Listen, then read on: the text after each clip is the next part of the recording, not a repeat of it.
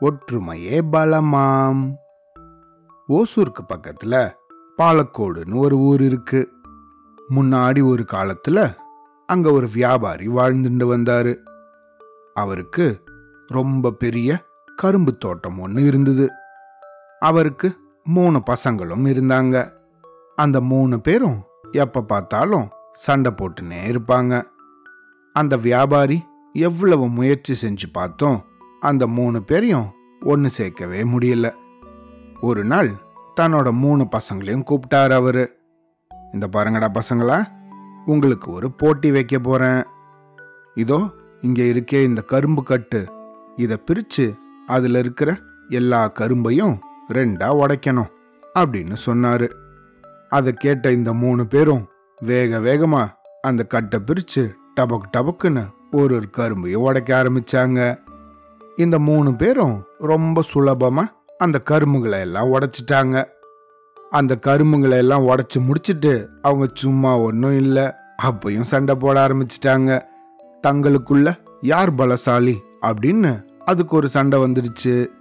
இதை பார்த்த அந்த வியாபாரி சப்பா இவனுங்களோட முடியலையே என்ன பண்ணுறது அப்படின்னு யோசிச்சு அந்த பசங்க கிட்ட வந்து டேய் டேய் கொஞ்சம் பொறுமையாக இருங்க. இன்னும் போட்டி முடியல அப்படின்னு சொன்னார். அந்த பசங்களும் அவங்க அப்பாவை பார்த்து என்னது? இன்னும் போட்டி முடியலையா? சொல்லவே இல்லை அப்படின்னு கேட்டாங்க. அதுக்கு அவர் சரி இந்த பாருங்க இந்த கரும்பு கட்டு இருக்குல்ல இப்போ இந்த கட்டை பிரிக்காம அதில் இருக்கிற கரும்புகளை எல்லாம் அப்படியே உடைக்கணும் அப்படின்னு சொன்னார். ஆஹா கட்டை பிரிக்காம எல்லா கரும்பையும் உடைக்கணுமா? இது ரொம்ப கடினமா இருக்கும் போல இருக்கே அப்படின்னு யோசிச்சாங்க அந்த பசங்க. சரி முயற்சி பண்ணி பார்ப்போம் அப்படின்னு அந்த மூணு பேரும் கட்டோட அந்த கரும்புகளை உடைக்க முயற்சி பண்ணாங்க. ஆனா கரும்புகளை தனித்தனியா உடைக்க முடிஞ்ச அளவுக்கு இந்த கரும்பு கட்டை சுத்தமா உடைக்கவே முடியல. ஆஹா என்னடா இது? கட்டை உடைக்கவே முடியலையே அப்படின்னு அண்ணனும் தம்பிங்களும் ஒரு ஒருத்தன் இன்னொருத்தனை பார்த்துண்டாங்க.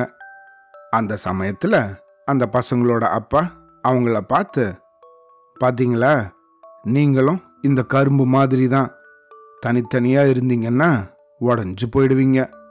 ஆனால் மொத்தமாக கட்டாக ஒன்றா இருந்தீங்கன்னா உடையாம பலமாக இருப்பீங்க அப்படின்னு சொல்லி அந்த மூணு பசங்களையும் ஒன்றா நட்போட இருக்கணும் அப்படின்னு சொன்னாரு.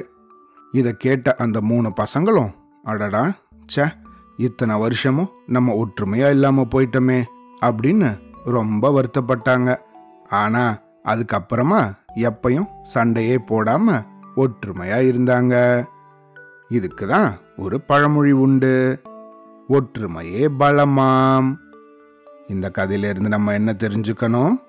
எப்பவும் நம்ம கூட பிறந்தவங்களோடையோ அப்பாவோடையோ அம்மாவோடையோ சொந்தக்காரங்களோடையோ நம்ம நண்பர்களோடையோ எப்பவும் சண்டை போடக்கூடாது.